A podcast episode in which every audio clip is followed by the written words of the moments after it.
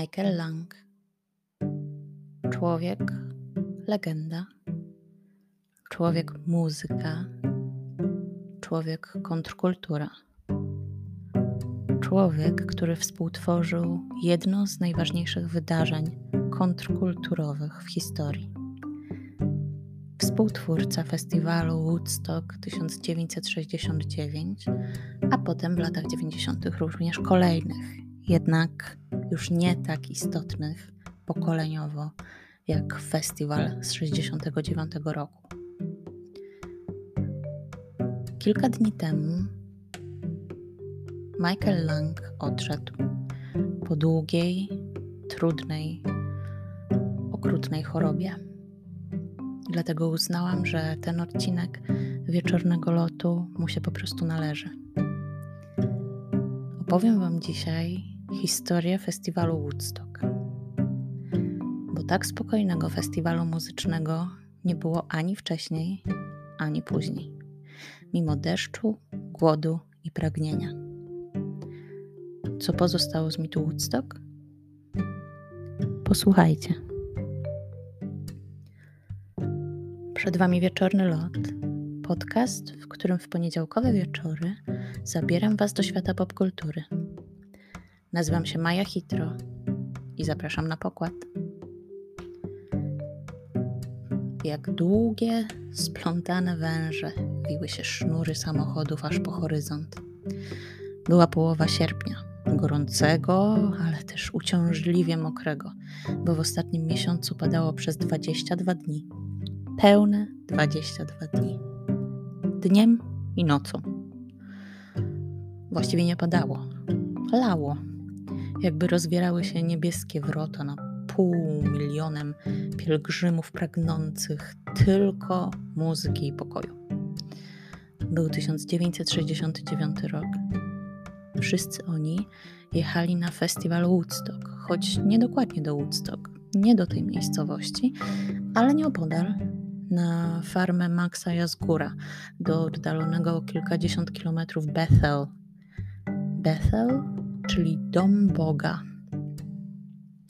Religijne analogie są więc jak najbardziej na miejscu, jak zauważa w książce All You Need Is Love Sceny z życia kontrkultury profesor Jerzy Jarniewicz. Ja Wam tę książkę serdecznie polecam, ponieważ jest prawdziwą skarbnicą wiedzy na ten temat. Zresztą też na tematy współczesne, ponieważ wiele rzeczy się tutaj łączy. wróćmy do Woodstocku. Tłum musiał to czuć podświadomie, bo Woodstock 69 stał się świętem miłości i swego rodzaju wspólnotowym objawieniem. Dosłownie, przez ten czas w półmilionowej społeczności nie doszło do ani jednego aktu agresji, za to na świat przyszła dwójka dzieci. Festiwal Woodstock natychmiast zamienił się w ponadpokoleniowy mit. Widzicie, nawet trudno mi wymówić tego słowa. Ponadpokoleniowy mit. I ten mit odcisnął piętno na współczesnej kulturze popularnej i modzie.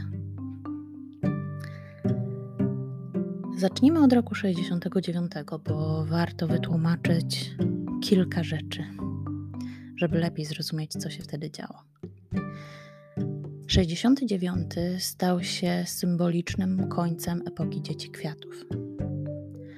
Chociaż w tym roku powstał antywojenny hymn Lenona Give Peace a Chance, a Woodstock rozlał się pokojową falą po świecie, niewinność została zdeptana przez bandę Mansona, która dopuściła się potwornego morderstwa.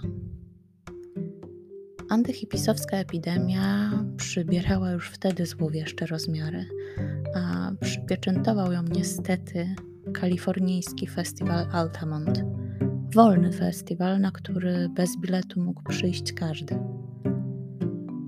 Ale to wtedy członkowie gangu Hells Angels, którzy pracowali w ochronie, przy ochronie tego festiwalu, zamordowali czarnoskórego Mereditha Huntera przy dźwiękach Under My Thumb Rolling Stonesów. W sieci możecie zobaczyć filmy z tego wydarzenia i skonsternowaną minę rockmenów, Brytyjczyków, którzy widzieli mniej więcej, co się dzieje w tłumie, ale nie mieli jak zareagować. Zanim jednak wszystko się skończyło, zanim zakończyła się dekada Dzieci Kwiatów, dwudziestoparolatkowie Michael Lang, Artie Kornfeld, Joel Rosenman i John Roberts postanowili zrobić coś, o czym innym się nawet nie śniło. Były lata 60. Kontrkultura miała wspólny świat, o którym opowiadała muzyką. Dlaczego by więc nie zrobić festiwalu? Miasto Woodstock wydawało się najlepsze. Dobra przynęta ze słynnymi mieszkańcami, bo często bywali tam w swoich domach Jim Hendrix i Bob Dylan. Odwiedzali ich Beatlesi.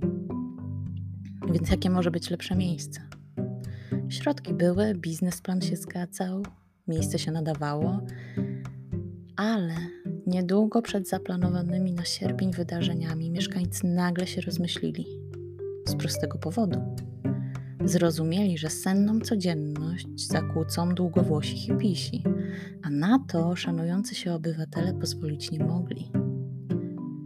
Podobny sprzeciw Lang napotkał jeszcze kilka razy, aż w końcu trafił do Bethel, wspomnianego Bethel, wspomnianego domu Boga na farmę 50-letniego Maxa Jazgura.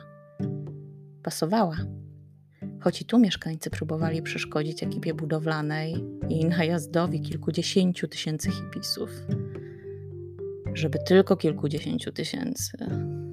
Organizatorzy już wiedzieli, że będzie ich dużo więcej.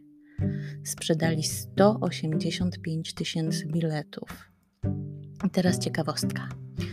Bilety kosztowały 18 i 25 dolarów. To nie było mało, bo w przeliczeniu na dzisiejszy kalkulator odpowiadałyby 100, około 130 i 180 dolarom. Więc pomyślcie, dla dzieciaków, dla ludzi wyznających wolność i umiłujących naturę, to były naprawdę duże pieniądze. No i tych 185 tysięcy uczestników wystarczyłoby, żeby zakorkować drogi do Bethel. Okazało się jednak, że chętnych jest jeszcze więcej. Hipisi nacierali w półmilionowym kordonie. No, nie ma się co dziwić, w końcu miało być to ich święto. Ogrodzenie runęło pod naporem młodzieży. Można się było tego spodziewać. Pół miliona ludzi. Organizatorom więc nie pozostało nic innego, jak ogłosić festiwal darmowym. Razem z, wiesz, wiecie, razem w kontrkulturze. Zawsze razem. Nigdy dotąd nie było demonstracji pokoleniowej więzi na taką skalę. Czuli to także artyści. Na scenę wyszli wspomniany już Jimi Hendrix, Janis Joplin, Jefferson Airplane, Carlos Santana, The Who czy Joe Cocker. Ten ostatni okazał się jednym z największych objawień. Pewnie kojarzycie jego występ. Dziki, nieokiełznany, w granatowych butach w srebrne gwiazdy. Posłuchajcie, jak to się zaczynało.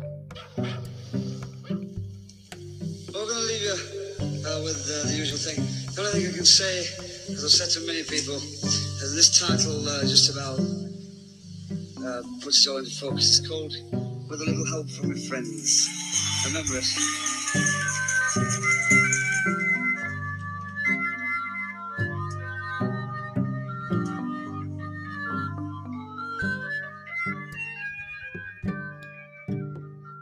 Cóż to musiało być za przeżycie śpiewać na niewielkiej, rozklekotanej scenie. Przed morzem głów.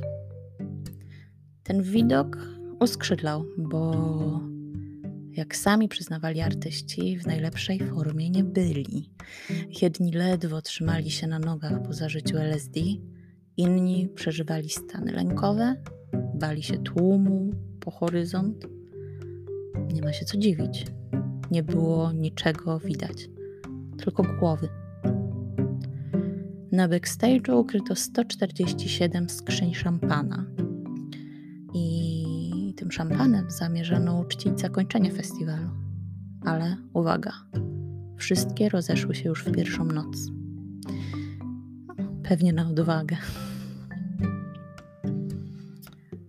Gdy kiedyś przygotowywałam się do pisania o festiwalu e, Woodstock, zwróciłam się do pisarki Holly George Warren, współautorki książki The Road to Woodstock, napisanej zresztą razem z Michaelem Langiem. Książka okazała się bestsellerem New York Timesa. W Polsce możecie przeczytać e, biografię Janis Joplin autorstwa Holly i jest to wydawnictwo czarne. Bardzo Wam to polecam. Ale gdy zapytałam ją właśnie, poprosiłam o wypowiedź do mojego artykułu, Holly powiedziała, że wtedy muzyka niosła tłum i dzięki niej ludzie byli razem, nastawieni pokojowo i wierzący w moc wolności.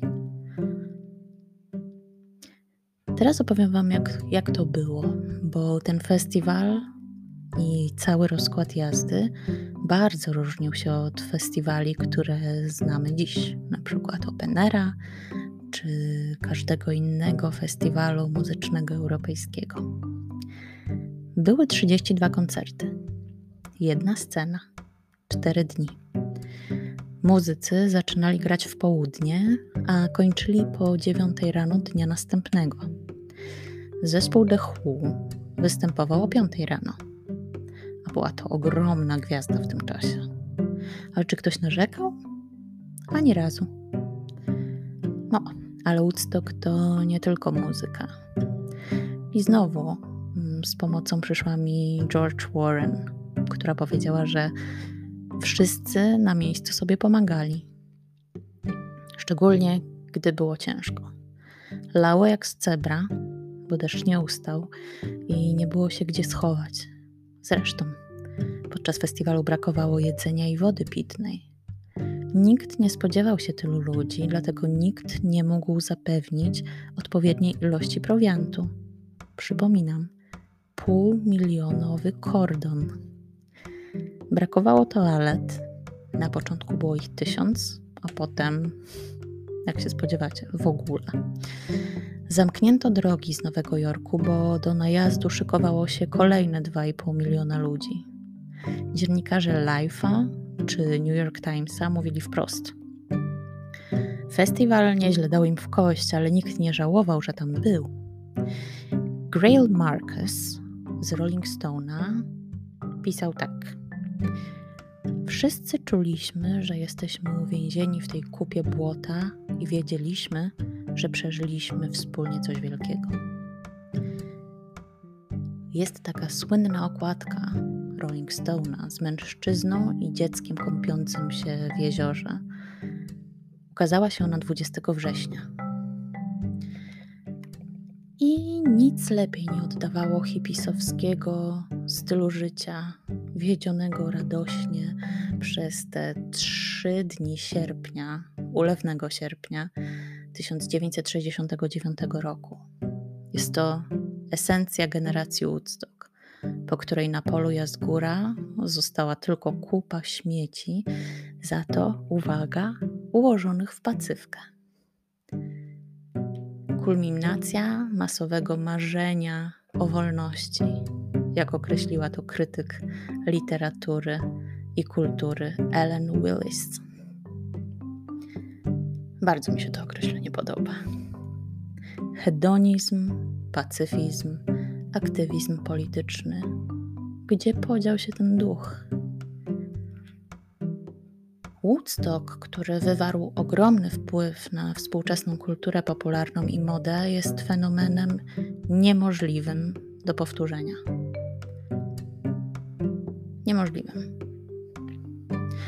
Gdy przygotowywałam się do tego samego artykułu do magazynu Harper's Bazaar kilka lat temu, oprócz pisarki Holly George Warren, zapytałam też o zdanie profesora Mirosława Pęczaka, kulturoznawcy z Uniwersytetu Warszawskiego i publicystę polityki.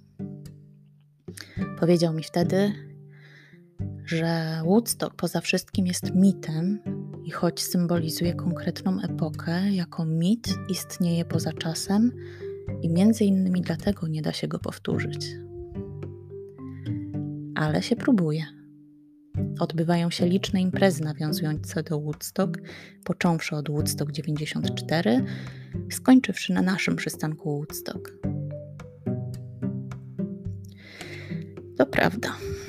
Za Woodstock 94 i 99 roku odpowiedzialny był sam Michael Lang. Jednak nie były to imprezy do końca udane, zwłaszcza Woodstock 99 przerwany zamieszkami. Był to okrutny festiwal, który zakończył się, tak jak powiedziałam przed chwilą, tymi zamieszkami, ale też zaproszonym ogniem, molestowaniem seksualnym i wszystkim co najgorsze. Ale to możecie obejrzeć e, w świetnym dokumencie do zobaczenia na HBO Go.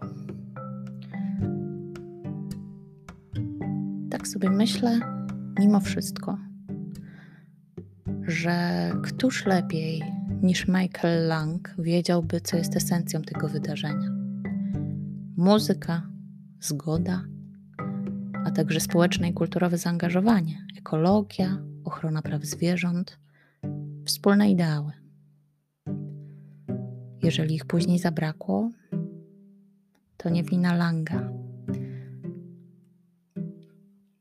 Chociaż większość kontrkulturowych postulatów, które reprezentowała generacja Woodstock, skończyła się z nadejściem lat 70., festiwal stał się gruntem, na którym kiełkowały kolejne wydarzenia muzyczne styl i moda.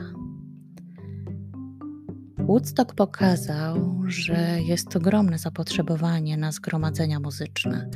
Zaczęto organizować koncerty coraz większe i coraz częściej. No niestety, szybko się okazało, że organizatorom już nie o muzykę chodzi, ale o wielki biznes.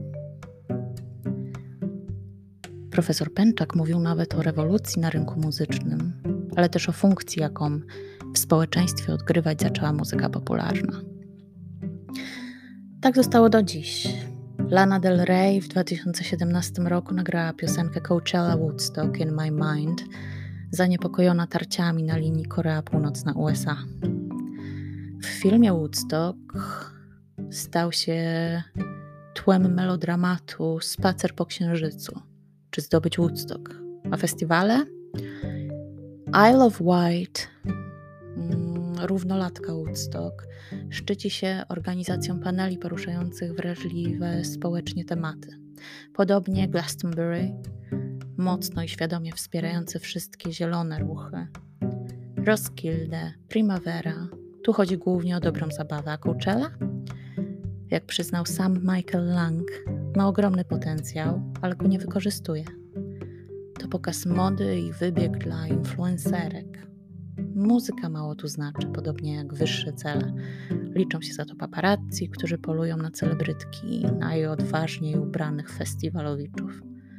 A ci prześcigają się w stylizacjach. Trend boho, dzwony, suknie tie-dye, koraliki, sandały z rzemyków, okulary, muchy, jeansowe shorty, kamizelki z frędzlami. Kolorowe zdjęcia z Woodstock są inspiracją dla domów mody i sieciówek od lat szykujących nowe kolekcje przed e, letnim sezonem festiwalowym.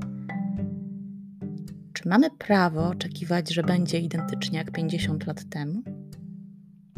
Właściwie 50 kilka lat temu, 53. Może dziś już nie festiwale powinny kształtować głos młodzieży, chociaż pojedyncze akty politycznych komentarzy się zdarzają, jak podczas um, występu Massive Attack na Openerze w 2018 roku, czy rok później grupy Idols. Znaczenie oczywiście miały obydwa występy, ale już nie tak jak kiedyś. Niestety. Znów przywołam wypowiedź profesora Pęczaka, której mi udzielił, który powiedział, że Woodstock był niewątpliwie wydarzeniem ważnym generacyjnie. Kto wie, czy nie najważniejszym po wojnie wietnamskiej. Nie przypadkiem mówi się o Woodstock Generation. Wymknął się spod kontroli organizatorów, którzy zaplanowali go jako imprezę biletowaną, obliczoną na 50 tysięcy fanów. I właśnie ta jego spontaniczność stała się, obok braku agresji, kluczowym elementem jego legendy. I słowa profesora Benczaka potwierdza Artie Kornfeld, jeden z ojców założycieli Woodstock. Pisał on, że nie możesz powtórzyć Woodstock, tak jak nie powtórzysz cudownego dzieła sztuki. Poza tym, kto wpuści dziś setki tysięcy dzieciaków na festiwal, na teren, teren festiwalu za darmo? Wyobrażacie sobie coś takiego? Co więc dalej? 15 sierpnia mija pół wieku od momentu, kiedy z szarpanych przez Richiego Havensa strun wypełnił, wypłynęły pierwsze dźwięki muzyki na najpopularniejszym festiwalu świata. Właściwie 53 lata, więcej troszeczkę niż pół wieku. Kiedy pisałam tekst, o którym Wam wspominałam, mm, była, by, dzieliła mnie chwila od jubileuszowego festiwalu Woodstock, od edycji, która miała się odbyć na 50-lecie, ale się nie odbyła. Michael Lang przez długi czas przekonywał, że, że tak będzie, choć już w kwietniu główny inwestor odwołał wydarzenia. Gdy pytałam Holly George Warren o to, jaki jest Michael Lang, powiedziała mi, że to marzyciel i idealista – Marzyciel i idealista, który wierzył w siłę muzyki, siłę łączenia ludzi, a przede wszystkim nigdy nie przestał wierzyć w wartości generacji Woodstock. No, w końcu w 1969 roku Lang z partnerami jeszcze dwa tygodnie przed imprezą nie wiedzieli, gdzie się odbędzie. Dlaczego więc ten powrót miał być tak trudny? No cóż, może dlatego, że jak pisał Martin Scorsese, współtwórca um, uhonorowanego przez Akademię dokumentu o Woodstock z, z 1970 roku, czyli rok po tym, jak festiwal się wydarzył, um, Scorsese pisał, że druga połowa lat 60. była jedynym okresem, gdy ludzie rozmawiali o miłości na poważnie, jako o sile, która mogłaby zwalczyć chciwość, nienawiść i przemoc. Dzieci kwiaty zaraz po 1969 roku przestały biegać po łąkach. Zamieniły trawę na bruk, a hamaki na fotele obrotowe niestety w biurowcach Marzenia o tworzeniu wspólnoty zastąpiły marzenia o wygodnym życiu. Jednak historia kołem się toczy. Dwudziestolatki znów wychodzą na ulicę wspólnie. Czy nadchodzi nowa zmiana? Tego nie wiem. Natomiast Michaelowi Langowi jestem wdzięczna że po ponad pół wieku daje mi nadal taką iskierkę nadziei dzięki festiwalowi Woodstock. Obejrzyjcie sobie dziś, a może jutro, występy z tamtego czasu i dokument Martina Scorsese. Zobaczycie tam młodego Langa z burzą bujnych, kędzierzawych włosów, jeżdżącego na motorze i próbującego okiełznać ten cały zgiełk i zamieszanie. Dobrej nocy.